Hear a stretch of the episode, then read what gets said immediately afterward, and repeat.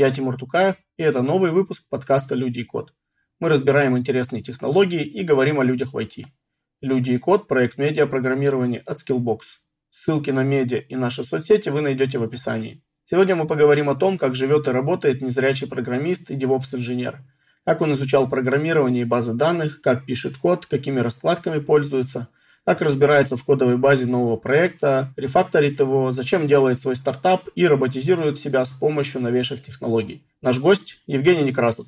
Евгений, привет. Расскажи немножко о себе для начала. Где работаешь, чем занимаешься, какими технологиями владеешь? Да, привет, Мур. Работаю я в различных компаниях, то есть у меня приходят контрагенты, решаем различные задачи. То есть, ну, вообще, DevOps инженерия — это достаточно большая сфера, большой объем того, что можно делать. Занимаюсь я отказоустойчивыми решениями, обеспечением автоматизации процессов, этапов разработки и тестирования, и также деплоя всего этого до конечного потребителя, когда приходит заказчик с решением какого-либо продукта, когда нужно это сделать. Технологии абсолютно разные. То есть это начиная от различных баз данных, там Postgres, ClickHouse, э, in-memory решения, такие как Tarantul, Redis, э, Kafka идет уже как брокер сообщений, NAS как брокер сообщений, то есть их множество. Система мониторинга, Zabbix, Prometheus, естественно, это кубы, Kubernetes, кластера. Касался также, работал с OpenShift, то есть их много, можно прочитать просто до бесконечности. Все, которые применяются у нас в DevOps, по-моему, все их используют. А языки программирования какими владеешь? Да, конечно. Я занимался разработкой на протяжении 7 лет, почти 8 уже. Вот, но потом окончательно ушел в DevOps, параллельно вел практику DevOps инженерии и ушел в DevOps. А так языки программирования — это большой набор много писал на JavaScript, на TypeScript, потому что нужно было прототипировать различные продукты. Это было быстрее, опять же, из-за того, что у нас э, очень большое комьюнити JavaScript и очень много пакетов, и экосистема очень большая развитая. Это Python связано с нейронными сетями.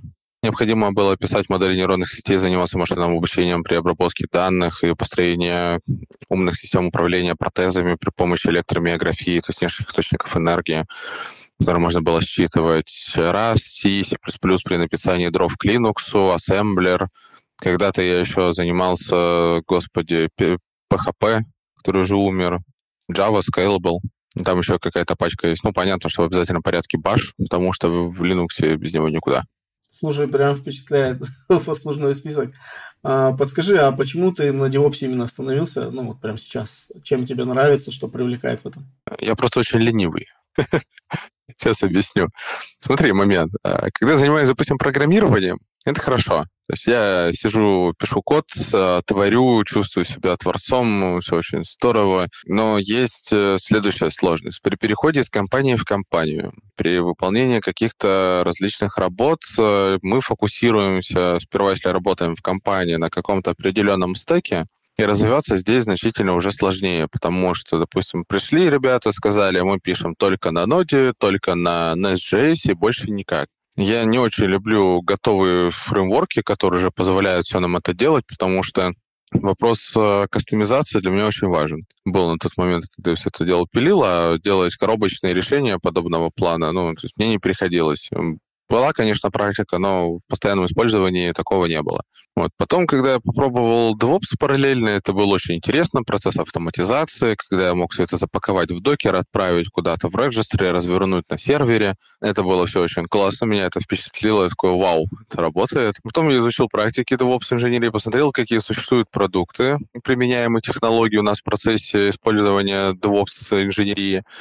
И, знаешь, заметил такую интересную вещь. Дело в том, что когда ты переходишь из компании в компанию куда-то, из э, технологии в технологию, которую нужно развернуть, принцип одинаков везде. То есть у меня нет вот этого там, какого-нибудь вырвиглазного синтаксиса, который пишет разработчик, мы должны поддерживать только вот этот вот стайл, мы должны использовать только вот это вот решение. Мы написали собственную библиотеку, мы хотим использовать собственную библиотеку для своих нужд, и это вызывает боль. А тут ты смотришь такой, о, Ansible. То есть, ну, плюс-минус везде понятно. Хорошо, взял решение, подпилил его напильником, оно завелось, оно работает. И пока оно там катает себе часа два этот кубернетис, то я смогу пойти попить кофе, либо почитать книжку и позаниматься чем-нибудь интересным параллельно. Слушай, прикольно, интересная мотивация. Вот э, расскажи, пожалуйста, ты, получается, уже при рождении зрение потерял или потом в течение жизни? У меня произошла травма до 14 лет. Я был абсолютно зрячим, здоровым подростком, который жутко ненавидел математику и занимался с братом автомехом. Но в 14 лет со мной произошла травма. Я потерял зрение, правую кисть, у меня снижен слух и полностью отсутствует обоняние, еще левая повреждена. Ну, в общем, меня всего собрали, и вот я ушел в IT. То есть до этого ты, получается, с IT не был знаком? Нет, я очень любил какие-нибудь хай-тек либо индастриал игрушки наподобие Майнкрафта меня не вкатывали, но потом подумал, что это развитие спинного мозга, и ты такой, не, больше не хочу, а больше и не вышло. То есть существуют ли какие-то игры, в которые ты вот сейчас играешь? То есть есть ли такие игрушки? Да, DevOps называется. Ясно. А, расскажи, вот получается, ты ну, не разбирался в IT, не любил математику, занимался, я так понимаю, там машины или мотоциклы, что-то перебирал, пересобирал а, с братом, если я правильно понимаю. Да, автомек. Ну, мы перебирали его машину, да, полностью от и до. Мне это очень нравилось. И почему ты решил войти в IT, да, и как, как ты это делал вообще? Ну, то есть при таких условиях ограниченных.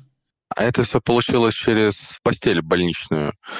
А, ну, в общем, у меня была мечта. Действительно, я думал, что я стану в области, наверное, военной. Очень хотелось быть пилотом самолета-истребителя, летчиком-испытателем. Мне это нравилось. У меня было очень много книжек по военной технике. Но потом, когда я пришел в себя после реанимации, всех процедур лечения и восстановления первичного, я понимаю, что ситуация как-то патовая, вот, и ну, пилотом самолета-истребителя мне уже точно не стать. Я такой, ну, что, должен я себе починить машину, чтобы она работала на меня, а не я на нее. Ну и стал в эту область копать. А, расскажи, вот, то есть, э, с какими трудностями тебе пришлось столкнуться? То есть, как ты читал книги или как ты получал информацию? Как вообще выстраивался процесс обучения и сколько времени он занял? Вообще это было изучение сперва. Когда я печатал ранее, да, во-первых, двумя руками я смотрел на клавиатуру. Это нужно было привыкнуть к тому, то, что правой кистью ты уже печатать больше в принципе не можешь. Ну, по объективным причинам нет такой возможности. Левая у меня поломана, у меня отсутствуют суставы, и пока мне до 2014 года, то есть у меня в 2014 году была операция по восстановлению как раз фаланг, мне делали костную пластику, у меня до сих пор нет суставов, но хотя привели в нормальное положение фаланги пальцев для того, чтобы можно было выполнять различные движения, то есть имитация поведения, как будто у меня суставы есть наличие, но все равно э, они сгибаются не до конца, не полностью. А на тот момент э, не было проведено такой операции, я уже печатал и старался что-то делать и уходить прямо конкретно в работу. Пришлось, во-первых, научиться полностью печатать. Во-первых, слепую, слепой печати. Во-вторых, нужно было печатать быстро. Причем с поврежденными фалангами это нужно было уметь делать достаточно хорошо и качественно. Потом это изучение как раз параллельно шло, пока учил клавиатуру, и дальше работа в операционной системе Windows при помощи программы экранного доступа, это скринридеры, которые позволяют как раз взаимодействовать с различными девайсами, называются ассистивные технологии. Их понимать, э, то есть я сперва распотрошил, как работает скринридер, потом как работает операционная система. Обучение проходило у меня в коррекционной школе 3-4 вида для детей с инвалидностью по зрению. Там был тоже преподаватель, незрячий, он сам разработчик по специализации. И он то есть, мне показал, как это делается. Где-то через полгода я уже полностью закончил весь курс который у нас рассчитан был на 4 года, и далее ушел э, спокойно заниматься своими делами в области программирования. Я там пошел в PHP, в JavaScript, э, HTML, естественно, там написание веб-страничек, потом базы данных, но все больше, больше, больше, больше. После я свалил на Linux. Ну и вот как-то получилось так, то, что да, я там все больше, больше копал. Пришел в университет, и там еще началось, потому что школа в любом случае локализует, особенно если это коррекционная школа, то там локализация идет значительно выше, нежели чем в каких-то обычных общеобразовательных школах массовых, и не говоря уж про университетскую среду. То есть там всего было очень мало, а потом, когда я вышел за пределы школы, то у меня как хлынул этот поток сознания, вот, до сих пор закончиться не может. А расскажи, вот получается, ты набираешь текст вручную, правильно? То есть не, не какие-то голосовые интерфейсы используешь, для набора именно имеется в виду кода, а набираешь на клавиатуре, да? Верно, да. У меня обычная клавиатура, причем я знаю несколько раскладок. Это не русская, английская, нет. Это раскладка QWERTY, раскладка, ее мало кто знает, под названием Дворак. Mm, да, слышал про такое. Ты... Вот, это хорошо, потому что многие не знают. Дворак для левой руки. У нас QWERTY стандартная, а ее чисто физически заменить под левую руку невозможно. Если она делается, допустим, там на яблоке, на андроиде, там можно сместить э, кнопочки будет, QWERTY для левой руки, для правой руки, но это не то. Дварак полностью изменяет позицию клавиш, и из-за этого у меня очень высокая скорость печати. А подскажи, вот получается, ты когда печатаешь код, как ты проверяешь, что корректно написано? Вот я, например, когда печатаю, ну, я совершаю ошибки там в тексте, да, не те буквы где-то в функциях, еще где-то в названиях там и так далее. Вот как ты эти ошибки отлавливаешь? Как их исправляешь? Любимые наши очепятки? Э, да как, просто дебажу код. Во-первых, э, я не использую никакой среды разработки вообще. То есть у меня нет э, ни VS кода, ни IntelliJ IDEA, ничего такого. Vim с Emacs, нет? Я не очень люблю этот Emacs. У меня стоит Vim, Nano, и если я сижу в графической оболочке, то как сейчас, то я использую редактор Plum. Это тот же самый Gedit от GNOME, только для графической оболочки Mate. Я пишу код в нем, ну, в каких-то из этих редакторах, э, потом просто сохраняю его, прогоняю через ESLint, если это JavaScript, ну, либо через любой линтер, который предложен, не идет как э, тулза к языку программирования, там Python это там PyLint у нас, по-моему, вот э, для Rust это другие. Прогоняю через них, и все, а потом запускаю и дебажу, пишу автотесты сверху. Еще, но это уже народ работоспособность программы. А если чисто опечатки исправлять, то вот линтеры, во-первых, их правят, исправляют многие вещи, а потом просто запускаешь и смотришь, завалился у тебя что-нибудь stack trace или нет. А как ты представляешь себе вот логику программы? Ну, просто когда я пишу, да, я ну, смотрю на структуру кода, вот так его читаю. Интересно, как вот ты его воспринимаешь, как ты воспринимаешь его логику, его структуру, вот, ну, как бы архитектуру, что ли, как-то, ну, если вот без визуальной составляющей. Э, единственное наше отличие, наверное, заключается в том, что я не пишу большие модули, либо классы. У меня вот все разбито на различные маленькие кусочки. И вот я делал задачу, нужно было мне написать экспортер Прометею для ClickHouse'а. Я его написал, и мой тимлид посмотрел и говорит, не, конечно, классно, но можно было бы не разбивать на три файла. Я разбил на три составляющих. Там одна, которая занималась как раз э, сбором этих данных, другая ивентила события, а третья по факту занималась стартом всего этого экспортера, и это, там пропихивала параметры, коннекты устанавливала, и некоторые настройки давала.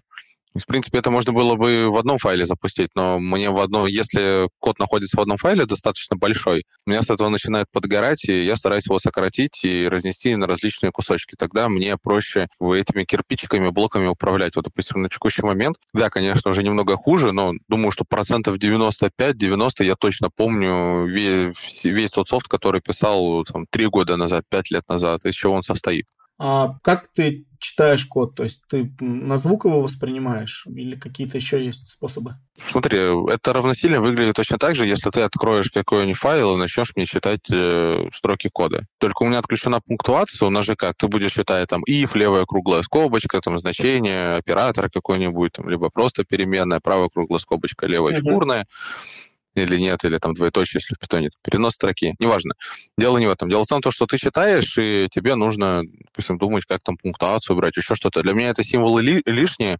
Я вычитываю только основной массив, который мне нужен, а вот эти вот опечатки я уже правлю по факту. Поэтому я просто включаю скринридер, ну, я с ним работаю постоянно, открываю кусок э, кода, файл и точно так же читаю, как равносильно, если бы его читал бы ты мне.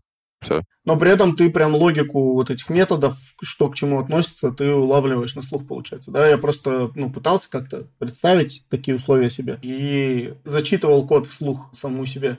Я вообще ничего не понимал. Я вообще я не представляю, как, ну, типа, вот как-то, возможно, это какой-то навык, который, получается, ну, тренируется со временем или как это происходит. Вообще это навык, который тренируется. С другой стороны, это просто мышление ты начинаешь мыслить более такими узкими объектами, атомарными вещами, и потом их можешь спокойно перетасовывать у себя в представлении как угодно, как пожелаешь. Вот и мне так проще. А так, да, я визуализирую равносильно, что он бы у тебя был написан на листе бумаги, так как у меня еще осталась зрительная память, то я могу себе представить файл, представить код, представить отступы, все эти скобочки. Я просто его визуализирую понимаю, как он работает, все. А вот когда ты получал первую работу, ну, собеседовался, проходил какие-то, может, тестовые задания и так далее, то есть с какими трудностями сталкивался? Были ли трудности в том, что тебе говорили, вот, ну, например, там, то есть ты не видишь, да, поэтому работать с фронтендом нереально, как вот ты вытянешь и так далее, и так далее. Как вот этот процесс устройства на первую работу проходил? Слушай, это можно даже брать не первую работу. Про первую работу мне сложно вспомнить прямо, какие проблемы были такие узенькие, а в основном у меня были моменты, закончились они, по-моему, в году 21 когда у нас э, окружение даже в области IT стало понимать то, что лица с инвалидностью могут работать, и работать причем не хуже своих коллег. Как это выглядело? Звонит мне HR, там пишет, говорит, вот у нас вакансия, давайте обсудим. Я, я текстом отвечаю спокойно, да, давайте обсудим, интересно. Звонок. Мы разговариваем, она объясняет мне вакансию HR. Я такой, окей. Единственный нюанс. У меня полностью потеряно зрение, отсутствует правая кисть. Я такой, а вы работаете? Я такой, нет, просто по приколу прохожу собеса. Вот, и все. На этом у нас как бы общение заканчивается с теми, они говорят, все, давайте пока. Либо, допустим, следующие варианты, которые бывают, когда не говорил о том, что у меня потеряно зрение, я шел, допустим, трудоустраивался на работу, все прекрасно, почти получал офер, и в конце говорил о том, что э, у меня потеряно зрение, вот мне нужно там не присылать картинки, в остальном сложности нет. И они такие, ой, ладно, извините, у нас вакансию захолдили, пока. И потом все эти проблемы, они пропали, в общем, их стало меньше, и сейчас практически не встречается. А, потому что твой опыт, да, я так понимаю, уже за тебя говорит, твое резюме, портфолио? И опыт перекрывает очень много, на самом деле. И, в принципе, общество стало более, так сказать, толерантным и понимающим в этом плане, что у нас э, происходит, и то, что люди могут работать.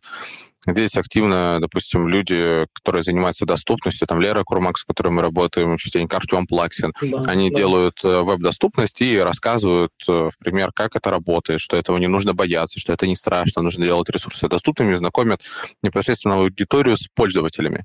Нет, мы здесь немного подумали над тем, то, что с Артемом, э, наверное, стоит рассказать будет позже о том, как это происходит внутри, как это работает под капотом, потому что внешне рассказать про доступность и про пользователя это хорошо, а вот о том, как это работает внутри компании, коммуникации, это совершенно по-другому.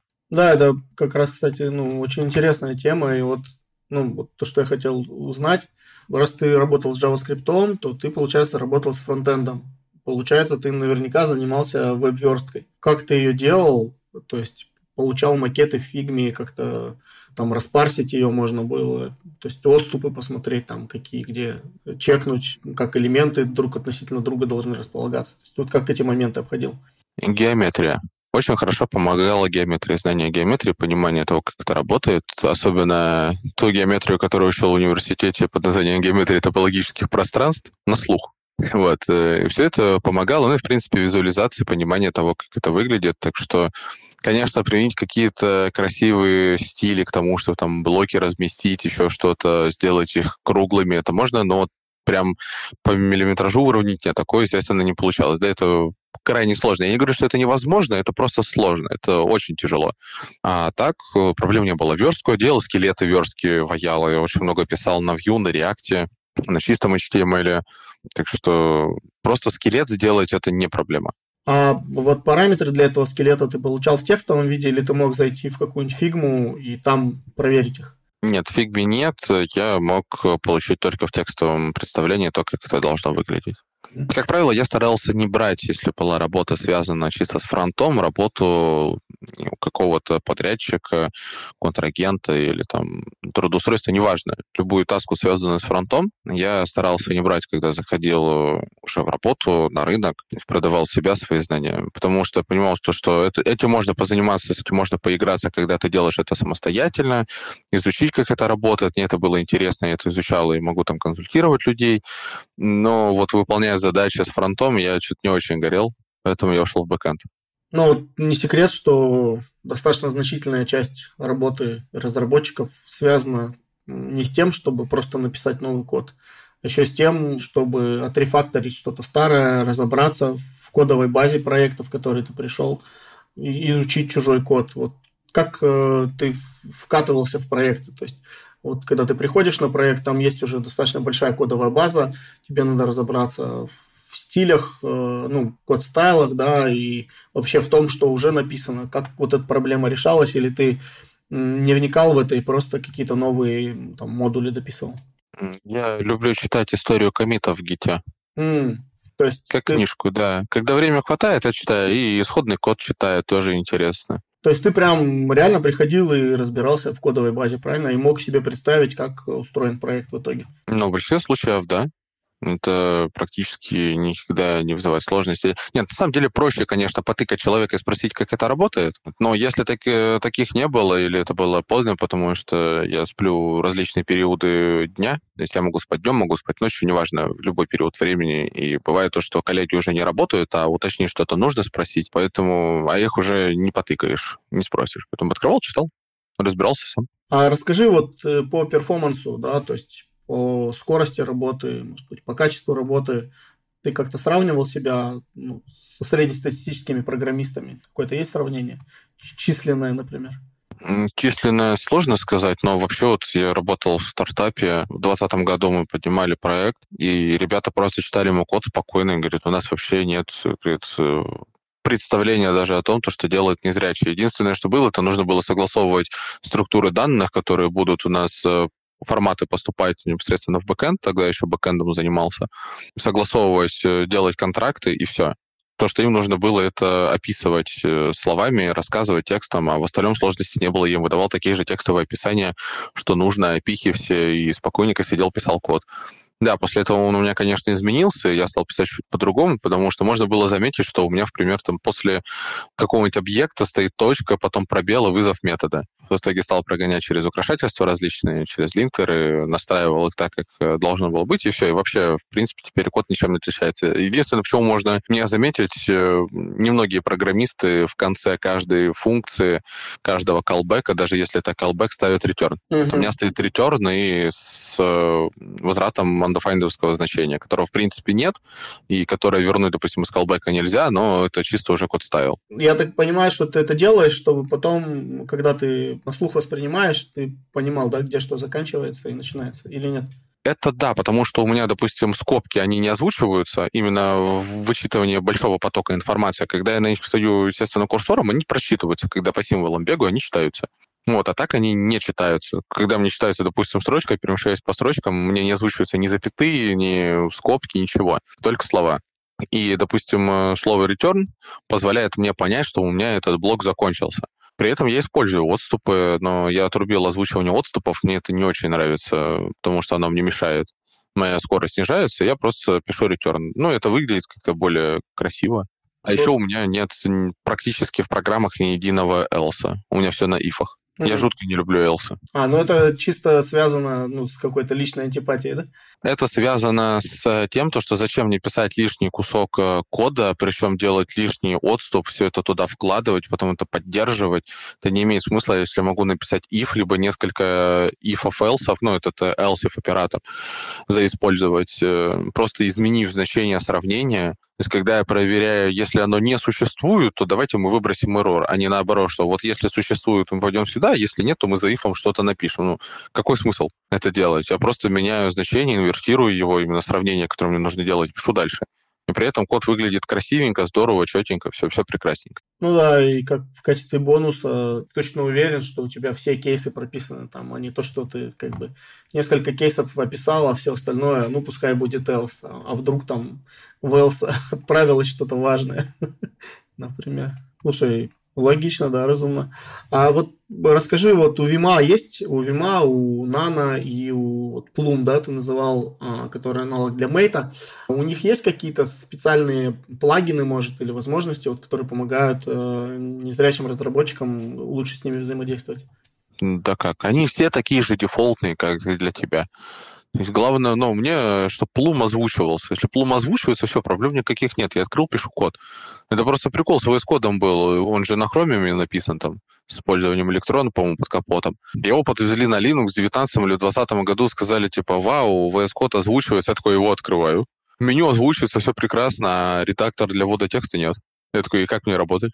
Ты все, я поэтому VS Code закрыл, выбросил и больше его не использую. Нет, он, конечно, хорош. Возможно, он сейчас прокачался, я его не тыкал уже несколько лет. Возможно, он стал лучше. Там все озвучивается и работает. Но мне просто уже не нравится. Я слишком олдскульный, видимо. Я до сих пор сижу на Debian на этом деревянном Debian, а многие там любят какие-нибудь арчи с роллинг апдейтами. Но это отдельная тема автопом. Вот, поэтому плагинов каких-то таковых нет. То есть у меня стоит только расстановка автоотступов, размерностью в два пробела. Ненавижу четыре пробела и табы. бесит. Это очень неудобно, и я не понимаю, зачем люди используют 4 пробела, потому что это просто два лишних символа. Как минимум x2 всегда лишних символа. Вот, и, и, и все. А вот в плане доступности винда и Debian э, сильно отличаются? Кто выигрывает, кто проигрывает? Смотря что сравнивать. То есть, смотри, если мы берем чисто график Users Interface и accessibility в этом интерфейсе User Experience, то, конечно, винта, она выигрывает. macOS вообще впереди планеты все с точки зрения доступности. Если говорить про iOS тоже, вот у меня, допустим, iPhone, у меня Apple Watch, и еще Apple TV стоит. Mac только нет. Мне просто Mac нравится, но не очень нравится. Там справа нампада нет, а он мне очень важен. Вот. И техника Apple, она у меня стоит, и она озвучивается вся из коробки. у меня вот часы на руке, они озвучиваются. iPhone, понятно, тоже озвучивается. Я когда первый раз купил Apple TV, поставил его и включил там VoiceOver, и у меня было, ты не поверишь, такое впечатление, что вау, приставки озвучиваются, оно работает э, как нужно, как швейцарские часы. Вот винда, конечно, продукты различные, которые выпускаются Microsoft, там они тоже озвучиваются, винда за это активно топят. С Linux все сложнее. С графическими интерфейсами, конечно, есть вопросы, потому что многие пытаются писать сейчас кроссплатформенные интерфейсы при помощи электрона, Chromium. В этом плане там сложновато с доступностью. Конечно, это все пофиксили не так давно, может, год назад, но при этом еще не все пофиксили, оно стало лучше но это не использую. Здесь зависит от потребности пользователя. И я сижу в консоли, у меня нормас. То есть оно работает. Мне главное, чтобы у меня озвучивалась э, консоль, основные мои инструменты рабочие, больше мне ничего не нужно. Вот ты говорил, что у тебя ТВ-приставка. Получается, ты смотришь фильмы или только какие-то разговорные передачи? Типа интервью? Уже нет, не смотрю. У меня были моменты, когда было любопытно там что-нибудь включить, посмотреть, посидеть, но это было, наверное, год назад. Ну, вот когда я купил приставку, это два года назад, и больше, в принципе, то есть у меня там моментов таких э, не было. Я купил ее маме, чтобы она смотрела и радовалась жизни, и не зависела от этого ТВ кабельного, которое включает только то, что тебя транслирует, а использовать какое-нибудь э, интернет-телевидение от провайдера мне не очень хотелось, потому что оно сбоило и работало некачественно, а тут тебе подписки и полный сет всего, и делай, что хочешь. Вот. А сам я нет. У меня просто чисто физически времени не хватает. А вот ну, ты сейчас занимаешься DevOps, получается. Чтобы заняться DevOps серьезно, я так понимаю, тебе пришлось дополнительно ну, изучать ряд баз данных, Kubernetes и так далее, и так далее. Или ты уже постепенно вот за там, сколько-то лет, пока работал разработчиком, уже все это успел изучить? Я когда работал разработчиком, успел изучить очень многие решения различные, костыльные решения, собственные решения, которые пилили. Так что этого мне было достаточно. Когда я пришел в DevOps, мне нужно было понимать, э, как, допустим, это менеджить, управлять этим делом, когда у тебя там, примеру, кластер Postgres, и нужно отработать файловер. Когда у тебя есть мастер и реплика, там несколько слоев, и еще каскадная репликация. Или тот же самый Redis, который работает, у тебя там Redis Sentinel, тебе нужно обеспечить его отказоустойчивость. Вот там работает бэкэнд, и Redis не однонодовый, а многонодовый, он упал. Вот, и нужно это все обработать. Так что понимание того, как работают эти вещи именно на уровне хранения данных, управления данными, обеспечения различных доступов, это у меня есть еще с разработки. Мне mm-hmm. нужно было набираться опыта, именно понимание того, чтобы делать их отказоустойчивыми и их обслуживать вычитывать логи, вычитывать много информации о них, конфигурации различные. Вот это приходилось в процессе и разработки, потому что это приходилось такое делать. Была практика, когда мне нужно было, допустим, поднять там кластер куба, туда засетапить, развернуть. Это 19-20 год были, 18 года и поднять э, в кластерном режиме тот же самый Redis. А здесь просто я больше набирался практика, практики и опыта, когда пришел в DevOps. Конечно, что-то приходилось там изучать, какие-то специфичные вещи. Допустим, у нас приложение работает в контейнере, у нас вот есть э, Linux, который использует э, библиотеку glibc, и все окей. Это glib а, основная библиотека. А есть, допустим, библиотека Muscle, которая используется в Alpine. И у них очень есть большие проблемы с матчингом доменных имен. То есть уже специфика работы. А вот, э, ну, если касаться DevOps, там постоянно происходят какие-то вещи, да, постоянно что-то обновляется, что-то новое выходит, что-то становится там какой-нибудь deprecated, да, устаревает и так далее. А как ты за этим всем следишь, какие источники используешь, э, что изучаешь, э, в каких форматах? Вообще различные стеки, которые приходят, читаю, потом читаю эти технологии, и читаю существующие аналоги, которые есть, чем лучше, чем хуже, что вышло. В остальном, ну, в основном это, в пример, какой-нибудь э, на Stack Overflow вопросы, которые попадаются людям, когда они там задают их, можно почитать, очень интересно, что за технологии применяют, и несколько там информационных каналов по DevOps инженерии. А ты в каких-то чатах сидишь, следишь за активностью, сам отвечаешь, общаешься на них? Отвечаю крайне редко, читаю тоже, когда есть время. Сейчас, допустим, у меня есть чат там DevOps Rush, или как-то так он называется. У меня там 150 тысяч непрочитанных сообщений. Серьезно. Но это только по DevOps, примерно столько же у меня еще по ноде, там, по Linux и где-то еще пачки. Нет, я их читаю, но читаю каким образом? У меня такое количество непрочитанных сообщений, у меня отключены уведомления, и телега начинает их автоматически складывать, а еще у нее есть баг, который позволяет мне читать э, без отображения того, что у меня там прочиталось сообщение. Вот, ну, этот баг доступен только с, в данный момент сейчас в веб-версии. Они это, наверное, скоро пофиксят. И все. А я так вычитываю с э, чата. То есть я не знаю, как выглядит для зрячего человека. По-моему, там строка сообщения, если она ушла куда-то за пределы экрана, то ее больше не выдернешь. А вот VoiceOver ее может вычитать. Я просто перемещаюсь по чатам, чтобы в них не прыгать, и вычитываю последние сообщения, которые там ребята пишут. Интересная фича. или баг, как ты говоришь. Да-да-да, это подобная фича или баг, как назвать непонятно, было с Тиндером. Мы когда тестили ради интереса, как это работает, там очень общем, VoiceOver можно было найти кнопку back назад, ее жмакнуть и вернуть э, человека, которого ты свайпнул назад. Прикольно, прикольно. Он как работает, оказывается. Это все подкапотные штучки, да, которые, ну, когда ты взаимодействуешь с интерфейсом напрямую, ты их не видишь, а если через голосовые какие-то интерфейсы, видимо, они дают более глубокий доступ, да, ко всем этим штучкам. Да, а там получилось так, то, что он это все сейвил у себя, кэшировал Тиндер, и можно было выдернуть только таким образом потенциального партнера или пару, как там, господи, их называют. Вот, ну, суть не в этом. И можно было дернуть, посмотреть и дальше скипнуть это дело и дальше листать. А так это было доступно только при премиум подписке какой-то. А вот что тебя больше всего, может быть, ну, там, бесит в IT, в российском IT, вообще в IT, и что тебе больше всего этом нравится? Какой такой двойственный вопрос. Знаешь, ответить э, затруднительно. Бесит, наверное, знаешь, как и в любом IT, когда ты хочешь сделать все по красоте, тебе хочется классных, красивых, элегантных решений, чтобы это выглядело здорово, чтобы это можно было долго поддерживать и минимизировать документацию при помощи того, что ты пишешь э, красивые плейбуки, красивые роли, ты везде там а, пишешь так, как нужно писать, как я старался это делать в программировании. Но когда тебе прилетает срочная таска, либо тебе поднимают ночью и говорят, иди чини, вот, у тебя нет э, порой никакого желания делать это красиво, нужно починить здесь и сейчас, потому что от этого зависит бизнес и зависят деньги. Ты в итоге костылишь решение, а, как правило, у нас нет ничего лучше постоянного, чем временное. И в итоге у нас э, появляется очень много костылей, причем это не только в России, это везде, в принципе, в любых IT-компаниях, э, в любых стартапах, везде. А в крупных энтерпрайзах у меня немного подгорает от того, что там нельзя просто прийти к какому-то человеку и сказать, э, Вась, помоги, не работает, доступ нужен. Нужно завести заявку. Эта заявка уйдет там в какой-то тикет. Этот тикет потом ползет дальше в другую систему тикетов. И, возможно, когда-нибудь люди сверху тебе ответят. Ну, потому что работал в не очень крупных компаниях, и как-то было проще, когда мог прийти там сказать, сказать, хочу доступ и хочу вот что-то, мне нужно это сделать. А вот в крупных интерпрайзах это вот так вот, это тяжеловато. Принять, принять к себе, что ты становишься минимум продуктивным, потому что все упирается в бюрократию. Но в этом есть и плюсы на самом деле как минимум ты понимаешь, что это все отслеживается, и найти крайнего, если что-то кто-то сломает, можно всегда. А расскажи, вот если говорить о профессиональной деятельности, тоже для тебя, как для незрячего IT-специалиста, какие ты видишь э, проблемы во взаимодействии с различными интерфейсами, системами, с которыми ты работаешь, или по которым тебе необходимо что-то доучивать, где-то документацию читать?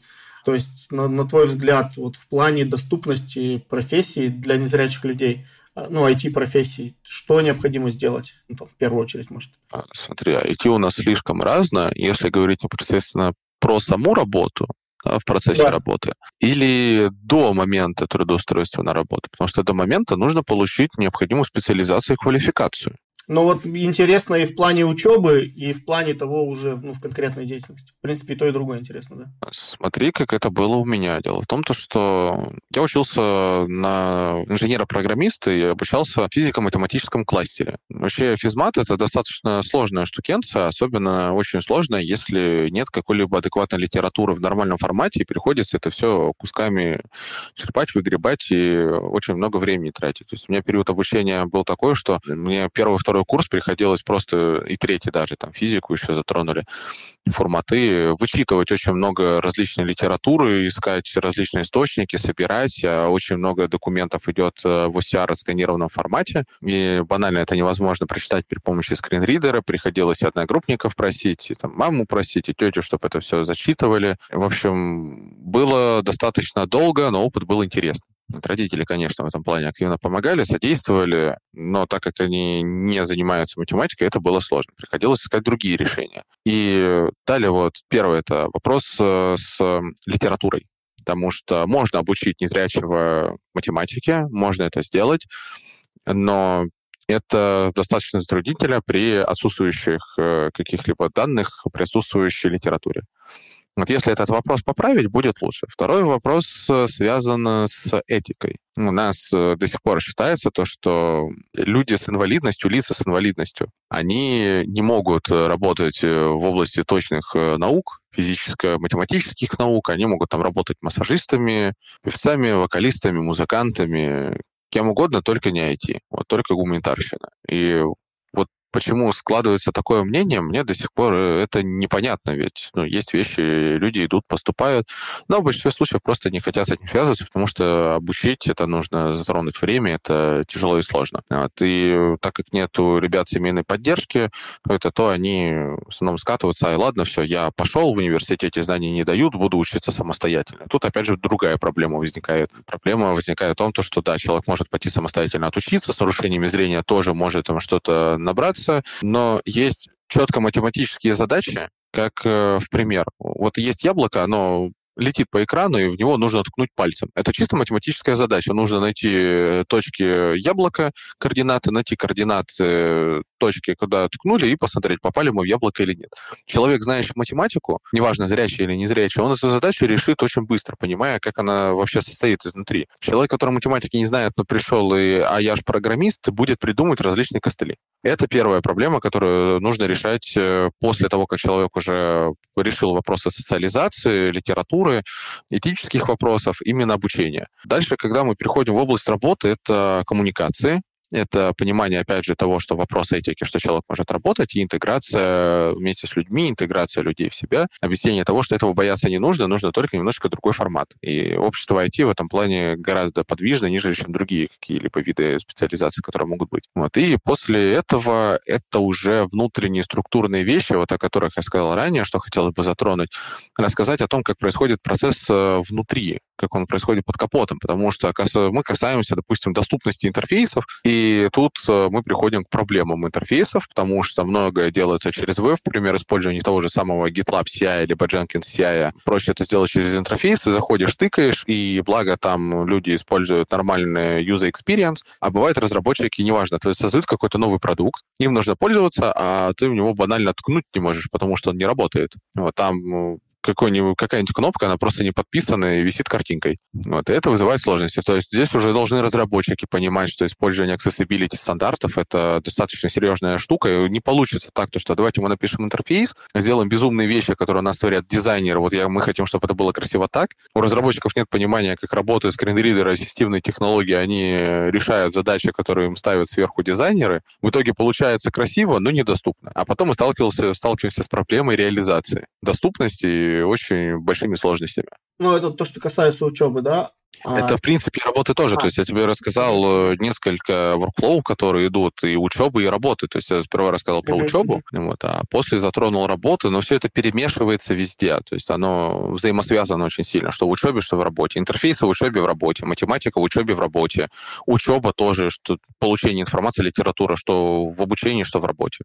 Да, вот подскажи еще, вот э, помимо профессиональной да, деятельности есть у тебя какие-то хобби, какие-то интересы, то есть чем ты занимаешься в свободное время, если оно бывает, когда ты не спишь и не, не девопсишь? Веду свой стартап по разработке умных домов с умной системой управления через человека-машинный интерфейс. Играю на гитаре. Mm, прикольно. А ты, получается, на гитаре учился играть уже после 14 а, лет, да, или, или до еще учился? Нет, на гитаре я научился играть в 16 году, это мне было 18 лет, да. Я уехал в Центр реабилитации слепых слабовидящих, город Бийск. Я ранее писал различным людям, высоким людям в области культуры, в области музыки, там писал как-то и Холстинину, и Дубинину, потому что очень любил группу Айрия. Но мне сказали, извини, но это не твой вариант. Я пришел э, к человеку, там Виктор Филиппович, он с нарушениями зрения, я говорю, хочу научиться играть на гитаре. Он такой, ну ладно, садись, давай учиться. Это я научился, а после, как окончил там обучение реабилитации, прошел реабилитацию, обучение там, навигации, всему этому делу, приехал в Владивосток, и мне попался очень хороший человек по имени Миша Попов, который посмотрел на то, как я играю, он сказал, не, говорит, меня ничего не интересует в плане там повреждения, говорит, давай играть дальше, и все. И вот он меня очень активно вывозил в области игры на гитаре, различных техник. Ему за это большая благодарность. Слушай, а, ну, раз ты играешь на гитаре, ну, ты, получается, такой стереотипный айтишник. вот, э, не хватает только, чтобы у тебя код был. у тебя, кстати, есть код? Нет, так как я приехал, уже нет. У меня был код, который прожил очень долго. Он скончался, лет 17 прожил.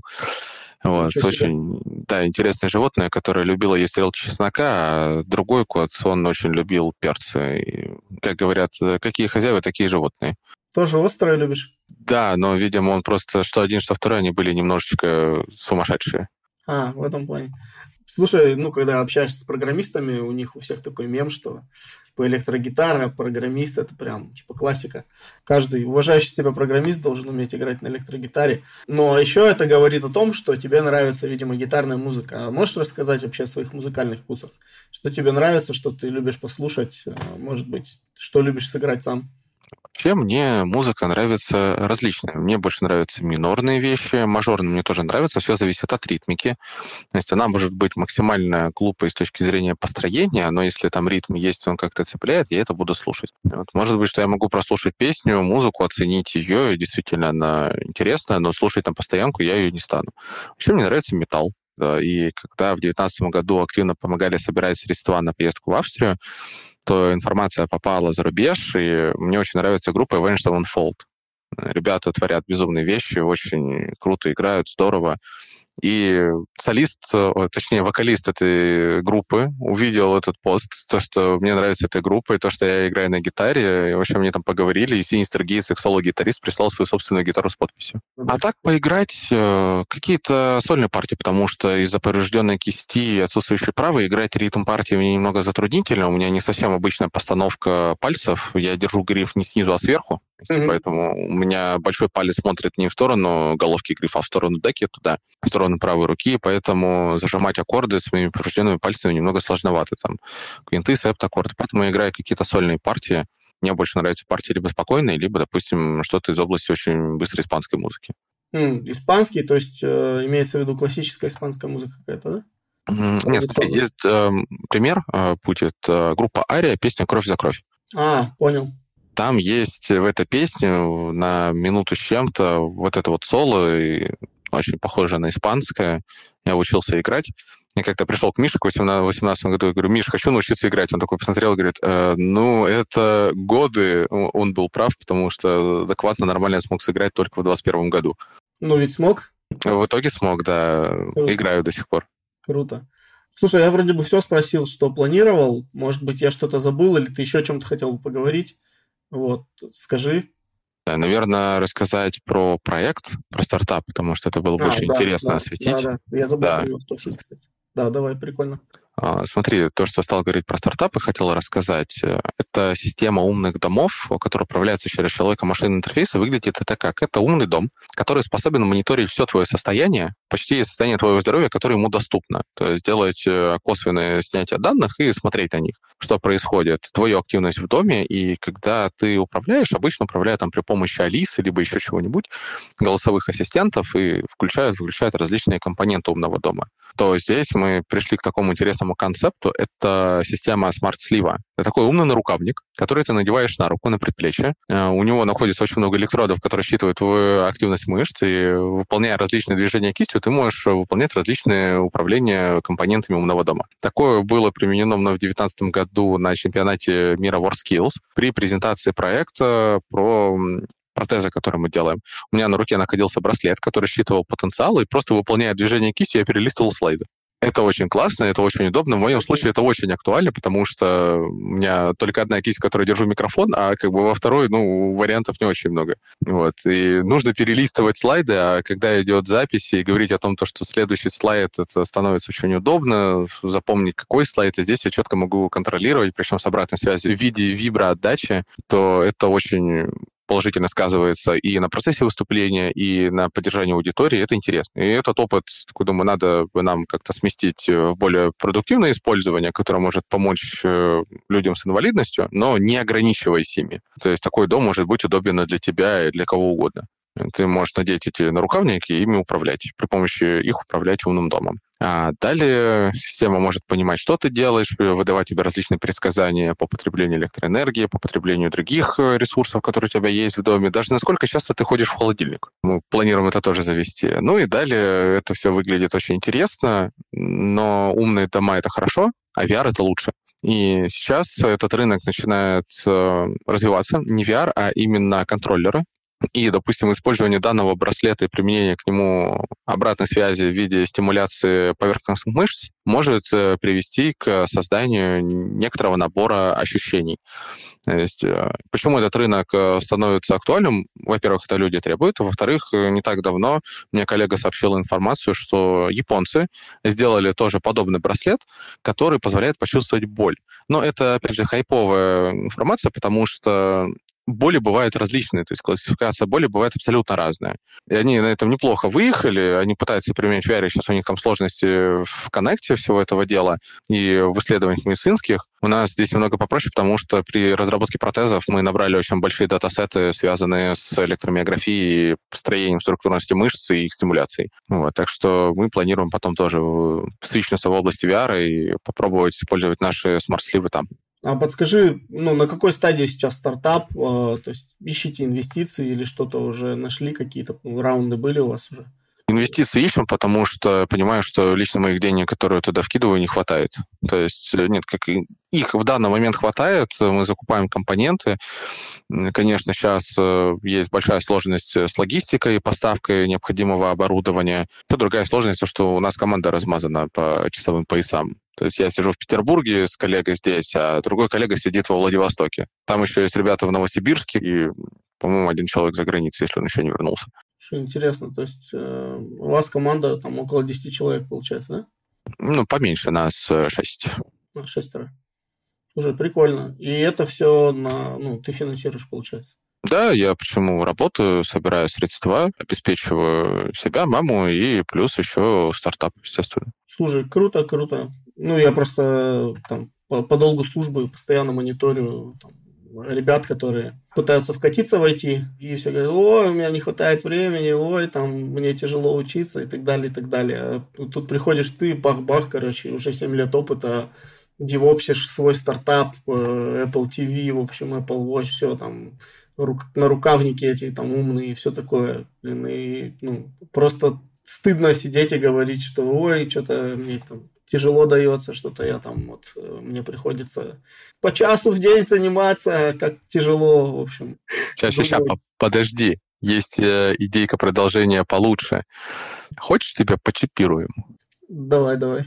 Ну, то есть ты готов, да? То есть ты сейчас можешь дать подтверждение, что ты готов, что мы с тобой встретимся и, и тебе поставят имплант в руку имплант, ну, не... а, вот в таком плане. Я думал, ты имеешь в виду, что ты мне сейчас что-то такое скажешь, в общем, что мне это мозг мой изменит, скажем так. Что... Ну, нет, мозг это изменит в любом случае. Ну, там, не знаю, магнит в палец, RFID-метку какую-нибудь в руку, банковскую карточку. Ну, я, наверное, пока к этому не готов. Ну, банковскую карточку возможно, но не как э, вживленную внутрь, а может, вот типа как нанесенный штрих-код такой. А, нет, до такого мы пока не дошли. Мы просто с коллегами занимаемся переделкой банковских карточек. Мы это тестировали, я полтора месяца играл свой собственный киберпанк, а дальше из-за бага игры не пошла. Пришлось извлекать, оболочка лопнула. А так и ходил и рассчитывался рукой. При этом у меня в руке находится еще два импланта цифровых Э, ключей, я открываю электронные замки. Один работает по принципу домофонного ключа, другой работает по принципу карточки с системой контроля управления доступа, которая находится где-нибудь в здании и которая по UUID-шнику позволяет получить доступ. Офигеть, это уже трансгуманизм, да, получается? Ну Число... да, мне очень нравится это направление, трансгуманизм и киборгизация. Я вот жду, пока ребята там переделают, придумают новые вещи. Мы использовали часы Sea-Watch, но сейчас э, ситуация не позволяет их использовать, а банковские карточки, они все равно требуют срока замены. Хотя сейчас они стали бессрочными, по идее, можно их сделать так, что э, можно будет использовать их вечно, пока там что-нибудь придумают. Я себе все-таки планирую повторно установить имплант банковской карты в руку, что он там с диодиком был, светился, это очень удобно. Потому что сперва у тебя мозг думает как? Для того, чтобы прочитаться, что тебе нужно сделать? Нужно приложить карту. Карта в руке, а нужно приложить руку. А потом у тебя это уходит на задний план в подсознании. Ты машинально это делаешь. Для того, чтобы прочитаться, что нужно сделать? Правильно, приложить руку. Все. Блин, круто вообще.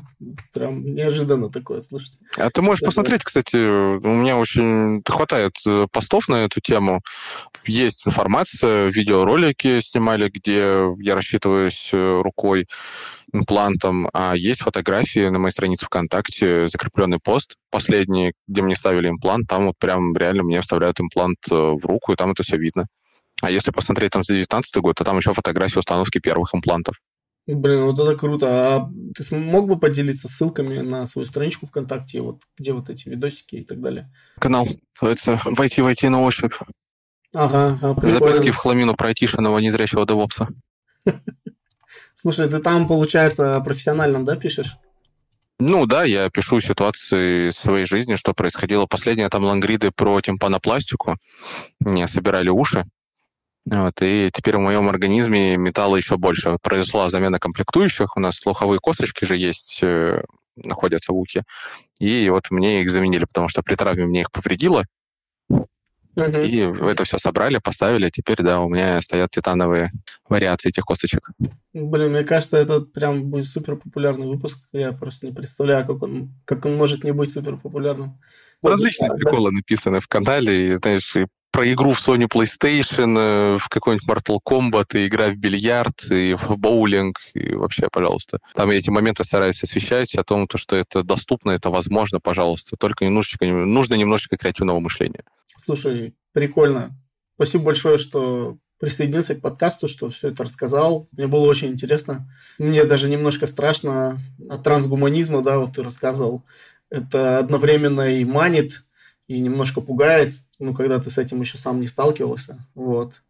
Ну, я вспомнил сразу Джейсона Борна, как у него там в бедро была зашита капсула там, с банковскими какими-то этими, с банковской ячейкой, с реквизитами, вот, и как бы такое. А тут уже оно как бы, ну, не только у супершпионов, да, голливудских, а у людей, которых ты можешь на улице встретить, где-то с ними пообщаться, в чате и так далее. Вот. Очень классно было. Спасибо большое, что пришел, что все это рассказал. Благодарю, да, спасибо тебе большое. Мне всегда интересно общаться, рассказывать, освещать эту тему, потому что, ну, не только тему про имплантирование, про чипирование, а, в принципе, те вещи, которыми занимаюсь, так как они позволяют в любом случае развиваться как э, людям, которые это слушают, так же и мне, рассказывая об этом, понимая и качая.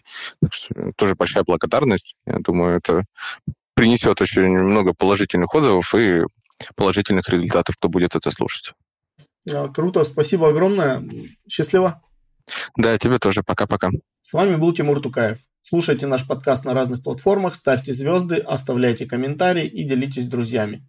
А если хотите предложить тему, стать гостем подкаста, похвалить или поругать выпуск, пишите на почту код.медиасобакаскиллbox.ru. Она указана в описании. Хорошей недели. Пока.